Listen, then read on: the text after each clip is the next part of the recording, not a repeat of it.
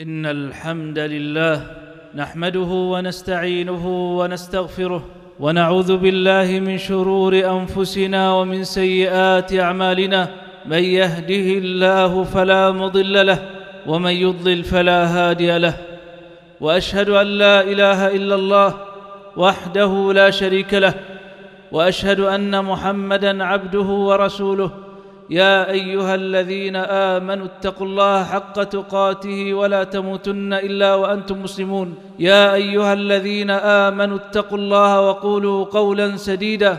يصلح لكم أعمالكم ويغفر لكم ذنوبكم. ومن يطع الله ورسوله فقد فاز فوزا عظيما. أما بعد معاشر المسلمين اعلموا أن أصدق الحديث كلام الله وخير الهدي هدي نبينا محمد صلى الله عليه وسلم وشر الأمور محدثاتها وكل محدثة بدعة وكل بدعة ضلالة. عباد الله أيها المؤمنون ما زلنا مع القرآن ومع تلك القصة العظيمة قصة يوسف عليه السلام. فقد تركناه وحيدا فريدا بعد أن كاد به إخوته في البئر. تركناه وقد كذبوا على الذئب واتهموه زورا وبهتانا والذئب من دم ابن يعقوب بريء. لكن عناية الله معه ورعايته معه. وإذا العناية لاحظتك عيونها نم فالحوادث كلهن أمانه. ومن عناية الله بيوسف ومن حفظه له أن جاءت السيارة وجاءت سيارة فأرسلوا واردهم فأدلى دلوة. جاءت القافلة التي تسير في نقل البضائع ثم أرسلوا من يأتي لهم بالماء ليشربوا. فإذا به يأتي إلى البئر. البئر الذي فيه نبي وهو يوسف عليه السلام فينزل الدلو ليملأ البئر ليملأ الدلو ماء. فيوسف يعلق بهذا الدلو فإذا به وهو يسحب يراه ذلك الذي يأتي بالماء فيستبشر بهذا الغلام الصبيح. واستبشاره على أن يكون متاع من متاعهم وعلى أن يكون بضاعة من من بضاعتهم. قال يا بشرى هذا غلام. وفي قراءة يا بشراي يعني هذا أوان الاستبشار والفرح والسرور. وأسروه بضاعة. والله عليم بما بما يعملون. عليم بإخوة يوسف وعليم بحال يوسف وعليم بنية القافلة. ثم باعوه وشروه بثمن بخس يعني باعوه. باعوه بدراهم معدودة. وبثمن ناقص. وهذا عادة من يحصل الشيء من غير جد وتعب لا يعرف قيمته. وأرادوا الخلاص من التهمة والريبة التي قد تلاحقهم. فإنهم جعلوا يوسف ذلك الحر والنبي بضاعة تباع وتشترى. لكنهم رضوا بدراهم معدودة. وكانوا فيه من الزاهدين الراغبين عنه. ثم لما اشترى اشترى يوسف اشترى ملك اشتراه ملك عزيز مصر. وزير الخزائن والأموال فيها. اشتراه وأمر امرأته أن تكرم مثواه. لما رأى فيه من النجابة وحسن الخلق والعاقبة لماذا تكرم مثواه؟ مبالغة في إكرامه إكرام لباسه وطعامه وشرابه ومنامه عسى أن ينفعنا. إذا أكرمناه اليوم سيكرمنا غدا وسيكون معنا غدا أو نتخذه ولدا حيث حرموا من الأولاد. وبهذه الرعاية عباد الله وبهذه العناية بدأت أولى مراحل التمكين ليوسف عليه السلام. وكذلك مكنا ليوسف. ولنعلمه من تأويل الأحاديث بدايات التمكين أن يعيش ويخرج من البئر إلى القصر. منعما مكرما لا شغل له ولا هم إلا العلم. ولنعلمه من تأويل الأحاديث تأويل الرؤى وتأويل ومعرفة الأحكام في الأمم السابقة وعند الأنبياء. ثم يقول الله سبحانه والله غالب على أمره. إخوة يوسف يريدون وأصحاب القافلة وأهلها أرادوا بيوسف ولكن الله يفعل ما يريد. إنما أمره إذا أراد شيئا أن يقول له كن فيكون. والله غالب على أمره ولكن أكثر الناس لا يعلمون. لا يعلمون بأن في هذه المصائب التي تقع بهم كنوز وذخائر وعاقبتها حسنة إذا صبروا ورأوا الأجر من عند الله سبحانه. ثم قال الله سبحانه ولما بلغ أشده يعني كمال قوته وكان مهيئا لحمل الأمانة القوة العقلية والقوة الجسدية آتيناه حكما وعلما أتاه الله القوة في الفصل بين الخصومات والعلم والمعرفة وكذلك نجزي المحسنين. سبب هذا الفتح وسبب هذا العلم الإحسان في يوسف. لما أحسن أحسن الله عز وجل إليه. وفي هذا بشارة للنبي صلى الله عليه وسلم. فقد كان في مكة وأهلها يضيقون عليه ويتهمونه زورا وبهتانا. فالله كأنه يقول لنبيه أنت محسن وجزاء إحسانك التمكين كما كان ليوسف عليه السلام. عباد الله معاشر المسلمين ومن دلائل الإحسان لما وصفه الله عز وجل بالإحسان من دلائل إحسان يوسف عليه السلام ما وقع له في محنة ثانية. ومصيبة تالية. بعد المصيبة بالضراء أتته مصيبة السراء بفتنة النساء عند الأبراء والكبراء. وهذه المصيبة أعظم من المصيبة الأولى. مصيبة الضراء مصيبة اضطرارية. يعني شئت أم لم تشأ لا بد أن تصبر فهي واقعة عليك. وإما وأما مصيبة السراء فهي اختيارية. تستطيع أن تمتنع من الوقوع فيها وأن تحجز نفسك من الانجرار خلفها. فكانت تلك المصيبة بأنه لما كمل في الجمال والبهاء راودته امرأة العزيز. طلبته. طلبته لماذا؟ للوقوع في الفاحشة والعياذ بالله وقد تهيأت له. راودته التي هو في بيتها عن نفسه وبالغت في الإعداد لذلك بتغليق الأبواب وغلقت الأبواب فمن عادة القصور أن يك أن تكون لهذه القصور أبواب غلقت الأبواب. وقالت هيت لك. وفي قراءة هئت لك. هيت لك يعني تعال إلي. وهئت لك يعني تهيأت لك. فماذا قال يوسف؟ رغم تلك الدوافع وتلك الأسباب الجالبة فهي امرأة ذات منصب وجمال. وقد غطت عن العيون وحجزت الناس كي لا يعلم بحالهم وهو غريب عن أهله لا يدري به أحد ولا يخشى الافتضاح وهو شاب في كامل قوته وجماله. ماذا قال؟ قال معاذ الله إنه ربي أحسن مثواي إنه لا يفلح الظالمون. معاذ الله أن أقع في هذه المصيبة وفي هذه المعصية. إنه ربي أحسن مثواي.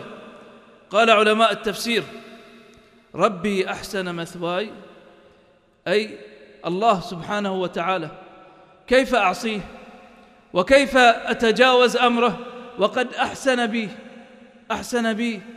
منع إخوتي من قتلي. وأحسن بي. أخرجني من البئر. وأحسن بي أن تربيت في هذا القصر. وكم ينعم ينعم الله عز وجل علينا من نعم كثيرة. وكذلك علينا أيها الإخوة. أن نستشعر ذلك نستشعر نعم الله سبحانه وتعالى علينا في لباس وشراب وصحة ومعاش ومال. إذا أردت أن تعصي الله بمالك تعصيه بلسانك تعصيه بسمعك تعصيه ببصرك قل معاذ الله إنه ربي أحسن مثواي. هل أقابل الإحسان من الله سبحانه بمعصيته؟ ولقد همت به وهم بها. مما يكون في طبيعة البشر من ميل أحدهما إلى الآخر لولا أن رأى برهان ربه واعظ الإيمان في قلبه وضميره الحي المتيقظ الذي فيه محبة لله وخشية لله ورجاء بما عند الله. كذلك لنصرف عنه السوء والفحشاء إنه من عبادنا المخلصين. عباد الله امتنع وأنكر المنكر بقلبه وأنكره بلسانه وما زالت مصرة لمراودته إلا أن الأمر الآن يتحتم منه الخروج من دائرة ومكان المعصية وأن البقاء فيها سبب للريبة والتهمة والشك. واستبق الباب تسابقا وكل واحد منهما أراد أن يتسابق فمسابقتهما واحدة ولكن النية مختلفة إنما الأعمال بالنيات. أما هو فقد تسابق للخروج وأما هي فقد تسابقت لمنعه من الخروج. هو تسابق للهروب من المعصية وهي تسابقت للوقوع فيها. واستبق الباب باب بعد باب حتى أتوا إلى ذلك الباب الذي الفي سيدها لدى الباب. تكون المفاجأة أن يراهم زوجها وهم على تلك الحالة المريبة. وقبل أن يسأل هناك سؤال متبادر. ما الذي وقع فيكم وما سبب وقوعكم؟ ما الحال؟ ما الخط؟ حالة فيها من الريبة والشك. فتكلمت أول ما تكلمت. بذكاء ودهاء. قالت ما جزاء من أراد بأهلك سوء إلا أن يسجن. ما جزاء من أراد بأهلك سوء. كأن التهمة ثابتة على يوسف. ونحن لا نتكلم عن المجرم وإنما نتكلم عن نوع العقوبة التي يجب إلقاؤها عليه. ويوسف دافع عن نفسه وقال هي راودتني عن نفسي.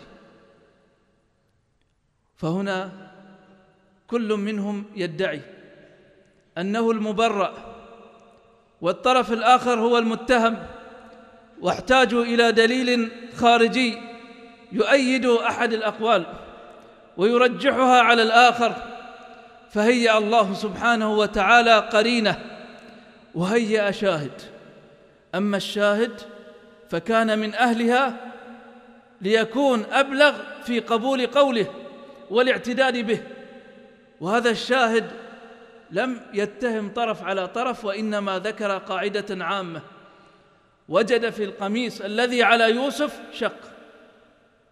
فقال إن كان قميصه قد يعني شقة وقطع من قبل يعني من الأمام فصدقت وهو من الكاذبين. إن كان القميص مقصوص من جهة الأمام فهي الصادقة وهو الكاذب لأنه هو المبادر وهي تريد أن تدفعه.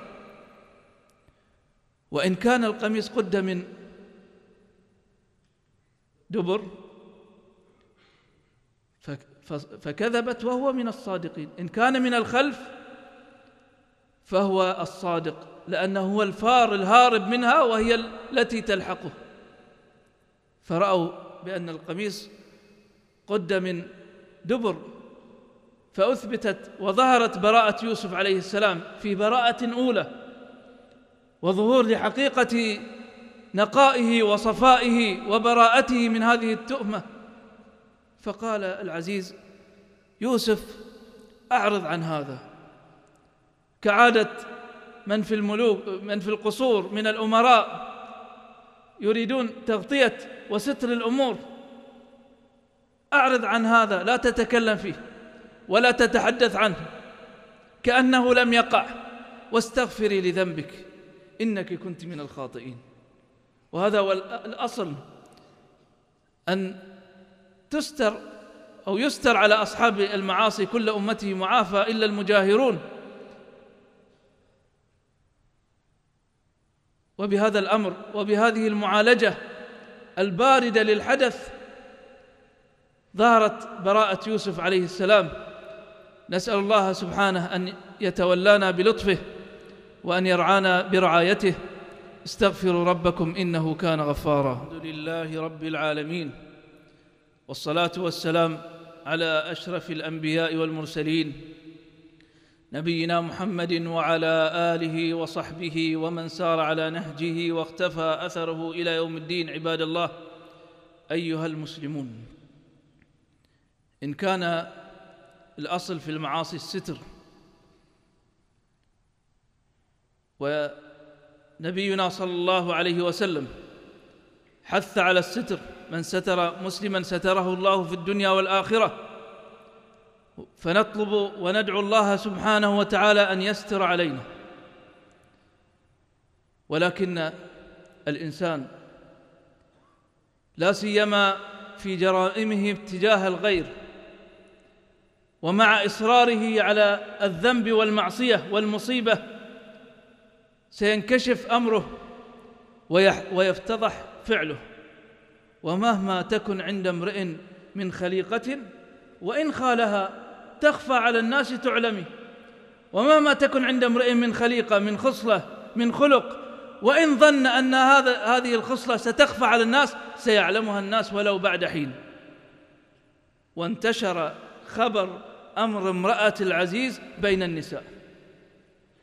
مع أن لم يكن في تلك الواقعة إلا أربعة يوسف وامرأة العزيز والعزيز والشاهد لكن الخبر تسرب وأصبح حديث الناس وحديث النساء. وقال نسوة في المدينة امرأة العزيز تراود فتاها عن نفسه قد شغفها حبا إنا لنراها في ضلال مبين.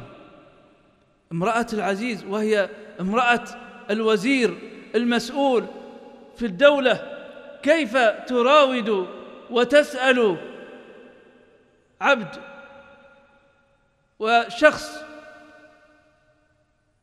الوقوع معه في الفاحشة وهي متزوجة. فعلها ضلال مبين. فعلمت امرأة العزيز بهذا الكلام فأرادت أن أن تعتذر لنفسها وأن تخفف الكلام حولها. فدعت النساء دعتهم إلى ذلك المجلس المهيأ مع النمارق والمجالس المهيئة وبعد الطعام أعطت كل واحدة منهن سكينا وأتت لهم لكل واحدة منهن ما تقطع به بهذا السكين وأمرت يوسف بالدخول على النساء ويوسف مأمور في هذا البيت. ليس صاحب ليس هو السيد فيه. فلما دخل على النساء وربما احتالت للدخول فلما دخل على النساء أكبرنه وقطعن أيديهن وقلنا حاشا لله ما هذا بشرة؟ لجماله وبهائه وكماله انشغلنا به فقطعنا أيديهن أي جرحنا أيديهن.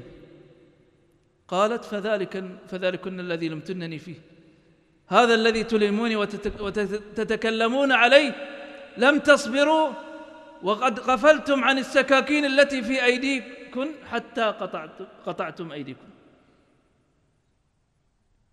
وما زالت في إصرارها وما زالت تريد أن توقع حتى هددته. إنه إن لم يستجب لتعاقبه بالسجن. فيوسف عليه السلام دعا ربه أن يخلصه من تلك المصيبة ومن هذه الفتنة ورأى بأن وقوعه في السجن خير من الوقوع في المعصية. فقال رب السجن أحب إلي مما يدعونني إليه. وإلا تصرف عني كيدهن أصب إليهن وأكن من الجاهلين. السجن قد يكون ذلك السجن الذي يعزلك عن الوقوع في المعصية. وكم منا من يحتاج إلى نوع من السجن. ليس ذلك السجن الحقيقي الذي تجلس فيه ويقفل عليك الباب. نحتاج أن نسجن أحيانا ألسنتنا في أفواهنا. فالسجن أحب إليها من أن تظهر وتتكلم بالشر.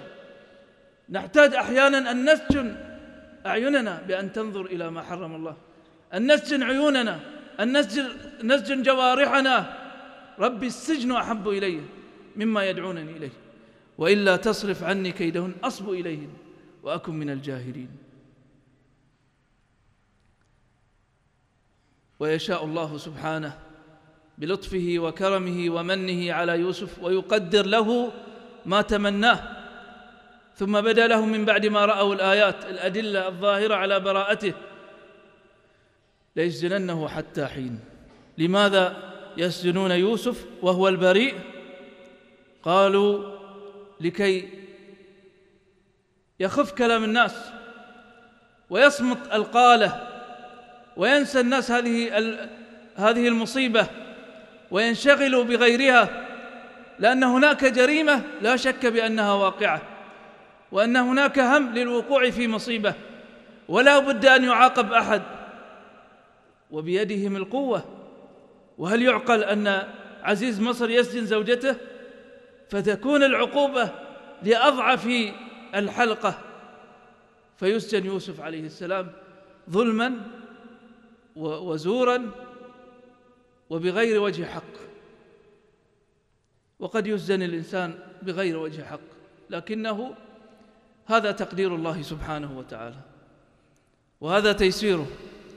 وهذه وهذه الحوادث التي تقع للأفراد وللأنبياء وللأمم إنما هي بسنن ربانية.